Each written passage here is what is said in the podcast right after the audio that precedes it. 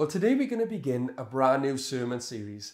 This series is going to last for eight weeks. It will carry us through the autumn season. But what I'm going to share with you over the next few weeks is going to be far greater than just a sermon series.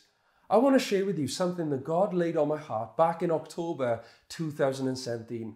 And over the past few years, I've been writing this, I've been putting this together with the help of the Holy Spirit.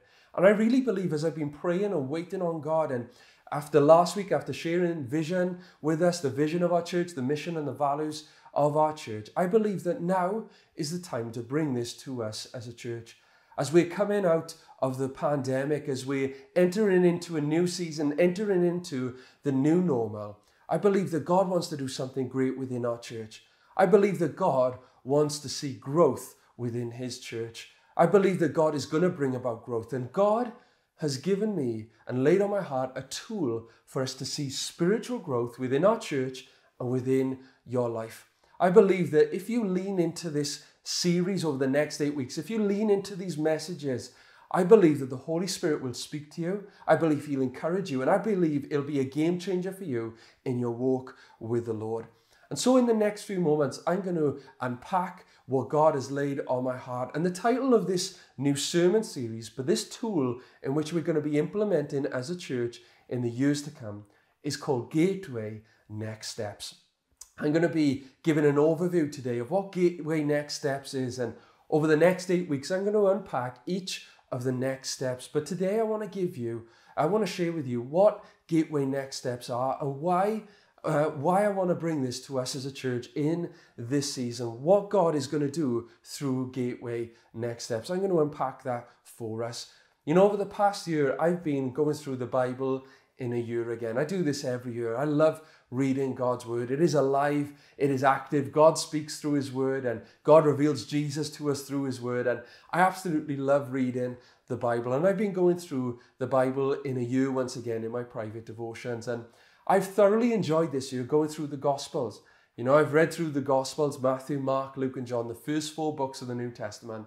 I love reading them, but in particular this past year, God has really been speaking to me through the Gospels, and I've been taking a deeper dive. I've been studying far greater the Gospels this year, and in particular, I've been looking at the life and ministry of Jesus. I wanted to see how Jesus lived during his time here on earth. I wanted to look closely at the way he ministered and how he carried out the will of his Father. Over the last few weeks in particular, I've been examining and studying what Jesus calls people to. I've been looking at Jesus' invitation to humanity. And something quite interesting has rose to the surface as I've studied this and looked at this. Now, some of us might presume and assume that Jesus calls humanity, he calls he called the people around him at that time, and he calls you and me to be saved. Maybe we think that was what Jesus ultimately called people to, is to know him as their Lord and Savior. And yes, that was why Jesus came to seek and save the lost. He came to die for humanity on the cross. He came to save us from our sins and reconcile us with our Heavenly Father, reconcile us to God. So we might think that Jesus, that is what he was inviting people to during his time here on earth. But actually, that wasn't what he was prim- primarily inviting people to. We might presume that Jesus was inviting people to go to heaven. But you know, that is just a byproduct of us surrendering our lives to Jesus. You know, that is the incredible gift that God has given us when we surrender our lives to Him, is that we have the hope of eternal life, that we'll spend eternity with Him in heaven. But you know, that's, what Je- that's not what Jesus was inviting people to ultimately, even though all of those, salvation and eternal life, is part of it. But as I began to closely look at Jesus' life and his ministry, Jesus gave one invitation over and over again. He makes one primary invitation to the people who were living 2,000 years ago and it's an invitation that he continues to give to you and me today, to the whosoever would accept this invitation. You might be wondering, what is that invitation? What's the invitation that Jesus is extending to you and me? Well, that invitation is, in Jesus' words, follow me. That's what Jesus said over and over again to the different people that he encountered during his time here on earth. He would say to people, Follow me. He didn't say, you know, make a, you know, if you make a decision to follow me, he didn't say get saved. He didn't say go to heaven. Or he didn't even say to go to church, even though they're all part of it. But 27 times in the Gospels, Jesus invites people to follow him, not to get saved, not to go to church, not to get go to heaven, but to follow him. That's what he invites people to do. And you know, in Jesus' day and in his culture, this would have been no surprise. The Bible tells us that one of the names for Jesus was Rabbi. His disciples, his followers called him Rabbi. Jesus was a Jewish rabbi or a religious teacher, and that's what rabbis did. Jesus, uh, these rabbis would seek out disciples, they sought disciples. Now, you might be wondering, what is a disciple. You might have heard of the 12 disciples before, maybe in an assembly, maybe in Sunday school, in church. You've heard of the 12 disciples, but maybe you're not sure of what a disciple is. And I believe it's important for us to know at the beginning of the series what a disciple is. A simple definition of a disciple is a learner or a follower. A disciple is someone who adheres to the teachings of another. It refers to somebody who takes up the ways of someone else. Now, in our time, in our generation, a disciple, we could call them an apprentice. There are some people within our congregation. My brother, he's doing an apprenticeship. And, you know, there are people today, apprenticeships are very popular right now for young people and young adults as they enter into the working world. You know, we'd call a disciple today an apprentice. In Jesus' culture, and a, a rabbi would call these disciples, these people who would follow to follow them. In Jesus, in the time of Jesus, in his culture, rabbis went around everywhere and they would go around, these religious teachers go around inviting people to follow them. They would invite people to follow them on the journey, this incredible journey of learning from the rabbi, learning from the rabbi, of following the rabbi wherever he went, doing the things that the rabbi would do. And eventually, the ultimate goal for the disciples was to be like the rabbi. The disciple, though that person who would follow that rabbi, give up everything to follow that religious teacher, would end up at the end acting like the rabbi, sounding like the rabbi, the teacher, and behaving like the, the rabbi. And you know, that's what Jesus did as well. He was known as a rabbi, but he's much more than that. He is the great teacher. And we read in the gospel how Jesus continually invited people to be his disciples and to follow after him. We see it time and time again in the Gospels. And I just want to share with you a few occasions where Jesus called to himself people to follow him, to be his disciples. Matthew chapter 4, verse 18 to 20, it says this One day, as Jesus was walking along the shore of the Sea of Galilee, he saw two brothers, Simon, also called Peter, and Andrew, throwing a net into the water, for they fished for a living. Jesus called out to them, Come and follow me, and I will show you how to fish for people. And they left their nets at once and followed him. Luke chapter 5, verse 27 says this Later, as Jesus left the town, he saw a tax collector named Levi or Matthew sitting at his tax collector's booth. Follow me and be my disciple, Jesus said to him. John chapter 1, verse 43 says, The next day, Jesus decided to go to Galilee. He found Philip and said to him, Come, follow me. You know, this was the invitation from Jesus. He went around, he saw different people, and his invitation to these people wasn't to get saved or go to church, even though that was part of his mission and why he came. But what he called these people to do, the invitation he extended to them, was to follow him. And Jesus says this is what was required for all those who would follow him. Matthew 16, verse 24 to 25. Then Jesus said to his disciples, If anyone wants to be my follower, you must give up your own way, take up your cross, and follow me. If you try to hang on to your life, you will lose it. But if you give up your life for my sake, you will save it. You know, as you read through the Gospels, Jesus, we could see that Jesus was pretty clear in his mission. He wasn't trying to trick anybody or coax anybody or deceive anybody about what he was trying to do. It was very clear what Jesus was calling people to do. He was calling people to put their faith and trust in him, to believe that he was who he says he was, that he was the Son of God. And he called these people to surrender all and follow him. He was calling these people not to follow him and to learn from him and live for him. And you know what's incredible is that his invitation didn't stop or didn't end after his death on the cross, after his resurrection and his ascension into heaven. Actually, it confirmed that he was who he says he was. His death, his resurrection confirmed that he was actually who he said he was. He was the Son of God. He is the Son of God, the Messiah, the Savior of the world, God in the flesh. And it strengthened his mission. And the Bible tells us that after Jesus ascended into heaven, that his mission didn't stop. But actually, the Bible says that he passed on his mission to create disciples and to make disciples to his disciples. That's who he passed the mission on to, his followers. He called his disciples to be disciple makers. We read about this in Matthew 28, verse 18 to 20. Jesus came and told his disciples, I have been given all authority in heaven and on earth. Therefore, go and make disciples of all nations, baptizing them in the name of the Father, Son, and the Holy Spirit.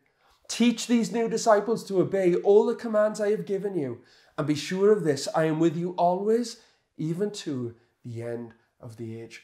After Jesus ascended into heaven, Jesus gave his disciples his authority he filled them with His Spirit.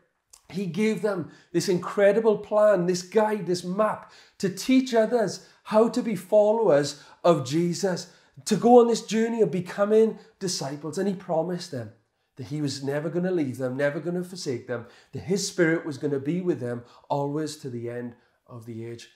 And did you know that this mission is still Jesus' mission today? This is Jesus' mission today. That's the mission and the ultimate goal of this church and of the church, capital C church. That's God's mission for his church. It is to preach the gospel, the good news of Jesus, that he died on the cross for our sin and that he rose again. For all who would put their trust in him, they could be forgiven of their sin and go to heaven one day, receive eternal life. But his ultimate mission is to make disciples. He extends that invitation of salvation today to the whosoever. And his mission is, and his call for us as the church's followers is to extend that invitation, but also then to raise up disciples and make disciples. Jesus' mission is to preach the gospel and to make disciples. You know, God's heart isn't for us, for you and me, just to surrender our lives to him and just to remain as converts, just to remain as Christians. You know, it's so sad to see many people just come along to church. They, they call themselves Christians. They are Christians. They've surrendered their lives to Jesus, but that's it. That's where it stops for them. They've made the decision. They're in through the door, so to speak, and that is it. But that's not God's will for each and every one of us. God doesn't just want us to be Christians, Sunday Christians, but God wants us to be disciples. God's heart for every Christian is to become a disciple and then to make disciples as well. God's heart and His will for us is to grow in our knowledge and our love of Him. He wants us as His church to grow together in unity with other followers. He wants us then to grow outwardly and extend and spread the good news of His salvation to those around us. And He wants us to grow in number, more and more to multiply. Not just, He doesn't want addition in His church, He wants multiply, multiplication. You know, Jesus came to make us not disciples, not just to save us from our sins, but for us to grow in our relationship with Him. I'm so glad that Christianity, it isn't a religion, it's a relationship. It's not a list of do's and don'ts, but it's a relationship, following after Jesus, discovering who He is, following His ways, becoming more and more like Him through the help of His Holy Spirit, through His Word, becoming like Him, and then also making disciples. And I'm so glad that He's extended this invitation to the whosoever. It's not just for a select group of people, but he's extending this invitation to all who would accept him as Lord and Savior and surrender their lives to him. John 3:16, for this is how God loved the world, He gave his one and only Son so that everyone who believes in him will not perish but have eternal life. You know, discipleship is God's mission. And it's the reason why we gather together as a church. It's the reason why we serve as a church. That's the ultimate goal of God's church is to make disciples. And this is where Gateway Next Steps comes in. Gateway Next Steps is more than a series, as I said. Gateway Next Steps is a clear discipleship pathway and framework for us as a church to help each and every member, each and every person grow and become all who God has created you to be.